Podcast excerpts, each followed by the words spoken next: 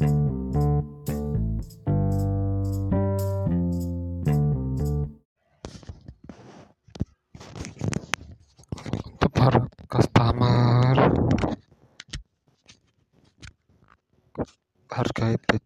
perjuangan driver online ojek online. Karena apa? Karena driver ojek online sudah membeli kan orderan anda.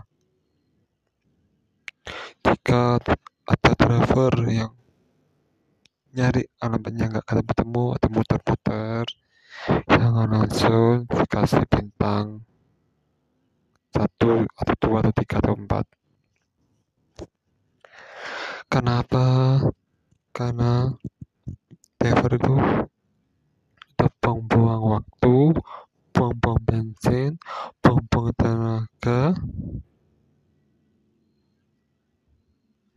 rela antri untuk mengambil orderan anda. Untuk mengambil orderan kalian kalian ya tolong hargai sekali lagi. Terima kasih. Saya Bobby Fani Wijaya saya juga selaku driver online